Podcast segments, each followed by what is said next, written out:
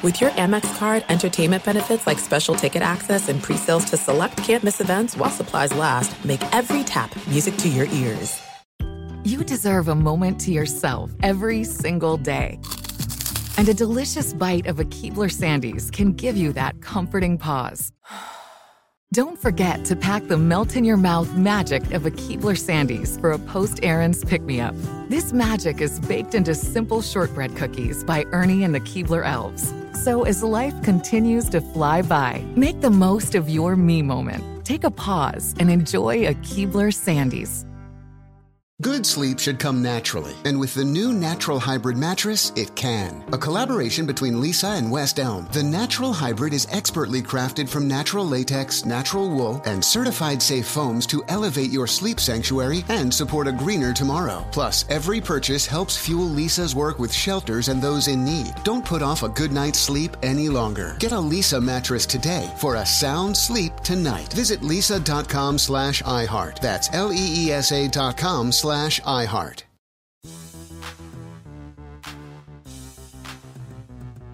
What's going on, and welcome into a Wednesday edition of the Pelicans podcast presented by SeatGeek. I'm Daniel Salarson. Hope everyone is having a great holiday season and staying safe. And your New Orleans Pelicans are on a roll right now. They have won three in a row after taking down the Portland Trail Blazers last night, one eleven to ninety-seven. To help break this thing down and talk about everything going on with the Pelicans, I welcome in again David Wesley, Bally Sports studio analyst for your New Orleans Pelicans. Also, we'll make this a Wesley Wednesday, as we used to do here on the podcast. David, hello. Happy holidays, and glad to have you on again, my friend. Happy holidays to you, and it's good to be back. Good to be back on and talk some good Pels basketball. Absolutely. We're ready for the perfect time to have you on so we can talk about some good things going on with New Orleans. Look, they've won three in a row. They had that game-winning shot by Devontae Graham against O K C. Then you take down the reigning champs. Yes, they were shorthanded, but still, I thought a very important win for New Orleans. And last night, even with everyone focusing on whether Damian Lillard was going to play or not, Pelicans end up taking care of business in the fourth quarter. What has stuck out to you during this three-game winning streak, something they haven't done all season long? Well, I think the execution down the stretch uh, has been better, uh, making the plays, getting to the fifty-fifty balls, um, you know, defending and, and getting out in transition. I think down the stretch is where some of those things didn't show up early in the season. And I think now with a little more regularity, a little more consistent consistency, you, you see those guys out there making the right plays. You know, you look at that first half last night and you see the eleven turnovers, and then one in the third and two in the fourth. And that second one in the fourth came really late, like where it didn't really matter. So Um, you know, those are the kind of things uh, that that are happening that I that I really think that give this team a chance. And then you look, they're only three or four games out of the play-in game, so uh, they've really done a nice job of just kind of keeping it close. Hopefully, until Zion gets here. Yeah, I'm glad he brought that up because one, they're just a couple games out of that play-in spot. And everyone looks at me, or when I talk about it, I think you're crazy. They're eleven and twenty-one. Why are you talking about it? Well, this is what the Western Conference is looking like. The fact that you are in this position and are still only two games back, that's not something of your fault. And you mentioned Zion, but I feel like the key for this Pelicans team is, and something that was brought up earlier in the season, is a lot of these guys were playing roles that they, I don't think they were ready to play or weren't accustomed to going in the training camp without Zion. Everyone was, all right, Zion Williamson gets here. Everyone was signed based on how they can complement with him. And now that you're thirty-two games in w- without him, do you feel like guys are just starting to settle in? You've had a consistent starting lineup now Uh, for a good couple weeks. You feel like everyone's just kind of settling into their role, knowing their spots in the rotation? Well, I think in the beginning of the season, when you when you think about Zion coming back, and at the time, you know, was he coming back game one? Was he coming back game ten? Was he came, coming back game twenty? You didn't know. So I think there was maybe some, some still let's figure out the style we're going to play when he gets back. And then after – you know, the setback and then the, the second second thing he went through in, in California, you now have to start realizing it's just us. The guys in this locker room, we have to go do it. And I think over this this first start of the season, these guys have started to learn, started to figure out, how can I help this team? I think B I has done a great job of trying to figure out what buttons to push. Willie's done the same thing. They've had a lot of conversations. I think that's been huge in, in their growth. Uh, but this league is, has a lot of parity, and, and on both sides.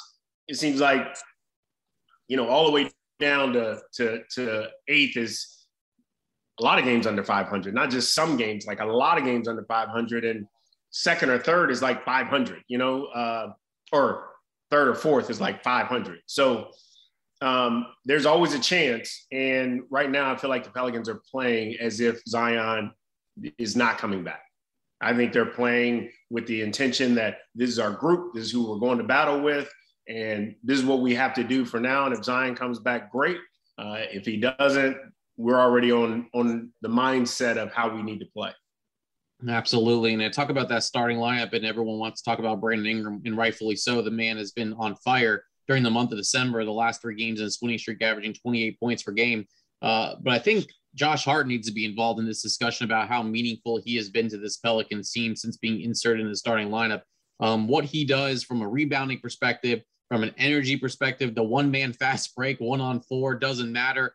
What kind of spark does Josh Hart bring to this team that you, you really kind of need that guy on, on each team? And I feel like he's the guy for the Pelicans. He's he's the X factor. He he's he's that guy that, it, like, when he goes out, how do you replace it? You know, you might be able to get more scoring out of somebody. You may be able to get better playmaking out of somebody. You may be able to get better rebounding out of somebody. But the combination of everything he does, including his hustle, the things that don't show up in a stat sheet, um, his his intensity, his his presence on the floor, I think is contagious, and and people play to that level, or at least try to. So um, I think he's invaluable. He is that X factor, and uh, as much as you can't afford to have Brandon Ingram off the floor, sometimes you can't afford to have Josh Hart off the floor, floor either. And another guy in that starting lineup, Herb Jones, who had the, the tall task of guarding Damian Lillard last night. And I, I thought, you know, he got in the foul trouble early. I thought Damian was, you know, like, all right, you have a rookie on me, I'm going to make you pay a little bit, which is a great learning experience for Herb Jones. But I feel like for a guy that's been drafted thirty-five overall, and how much the Pelicans rely on him defensively as well, I think it's just been impressive. His maturity, number one, knowing what his role is and how he could be effective on the floor, but how hard he works, and then how much he is able to contribute when he is in the starting lineup.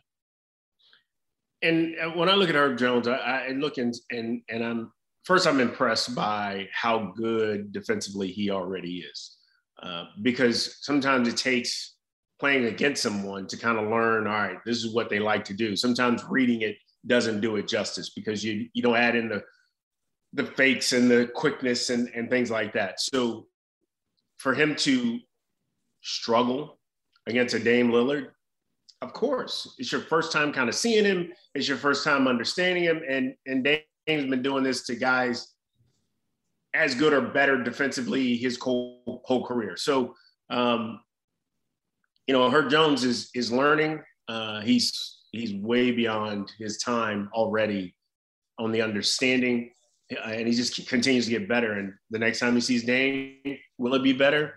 You kind of think it will be. The next time after that, you kind of think it will be, because that's the kind of guy he is. He, he really locks in, and he's fun to watch. And the fact that, you know, he's starting to find his angles offensively too, where he can cut, where he can dive, where he can space.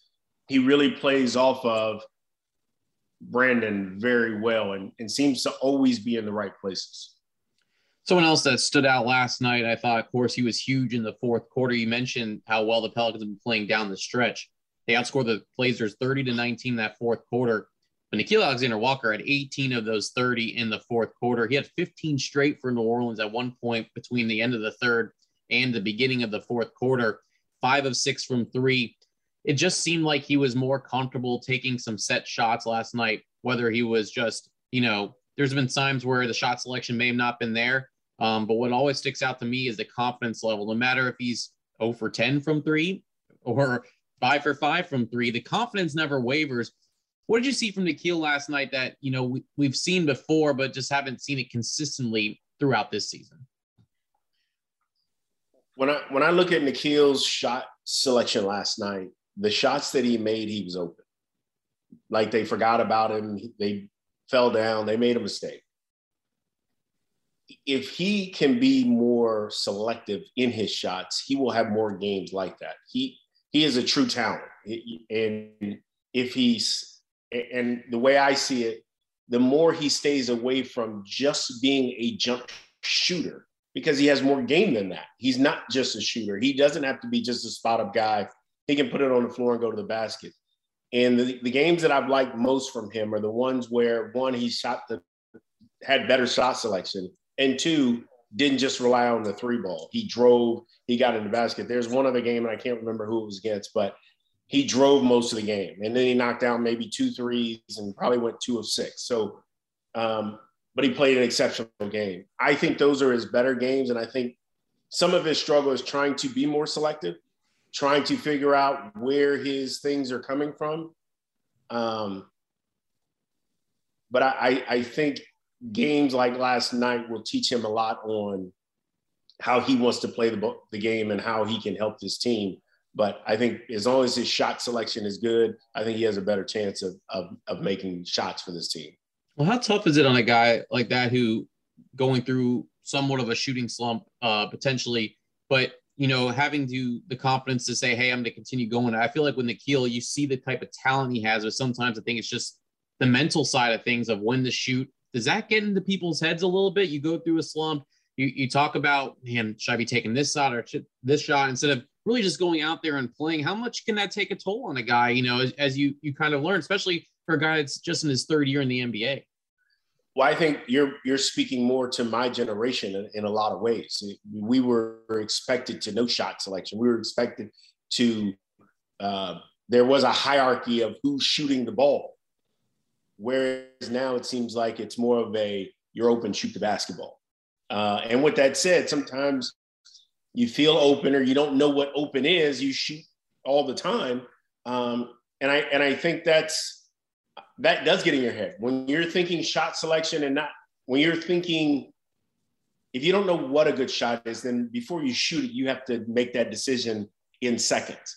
Uh, if you're always doing that and you don't just feel, hey, I'm open, shoot the ball, it can get in your head. And I think Nickeil has, has struggled with that a little bit, trying to figure out what's a good shot and when do I get in? And, um, you know, I remember guys in my generation that, that because, you know, you were only shooting balls that the stars weren't shooting. It wasn't like, you know, every guy has ten shots in a, in a night. So, um, but this generation is different. They're asked to shoot open shots, and and any open shot is is a fair shot, which leads to bad shot selection. I think this league is full of it.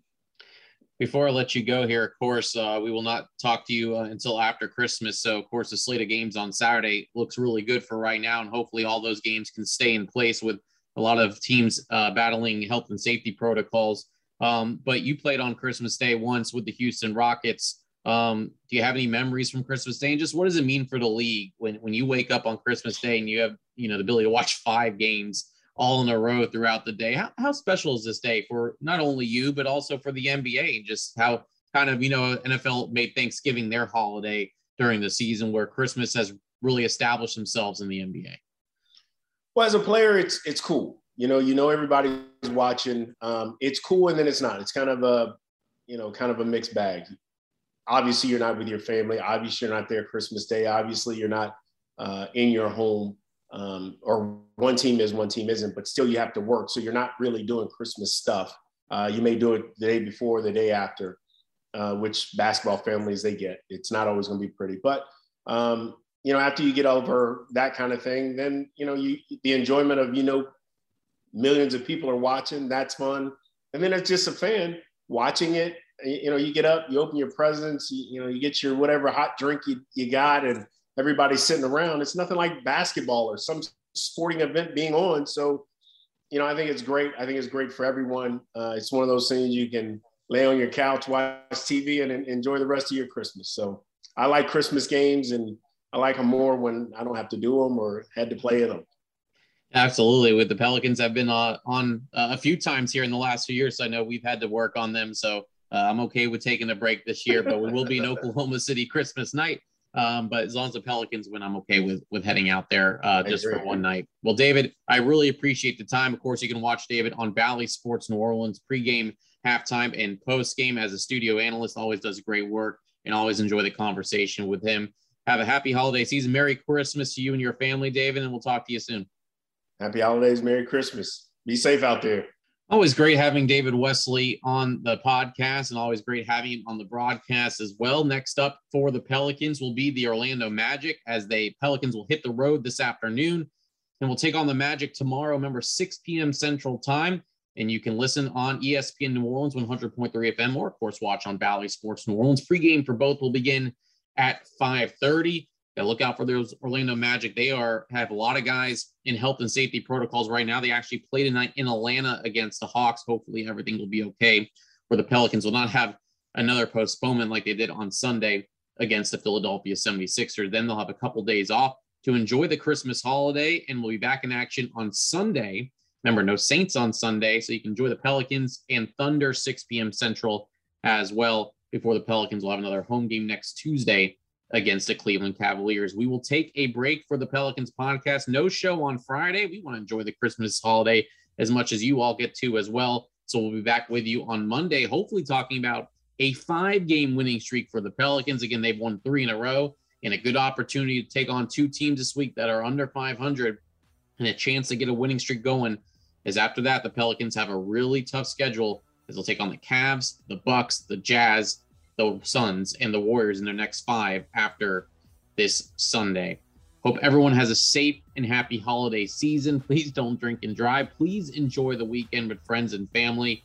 And as always, we appreciate you listening to our podcast, which is presented by SeatGeek. Until Monday, for David Wesley, I'm Daniel Salarson. Thanks for listening to the New Orleans Pelicans podcast presented by SeatGeek. Merry Christmas and go Pels.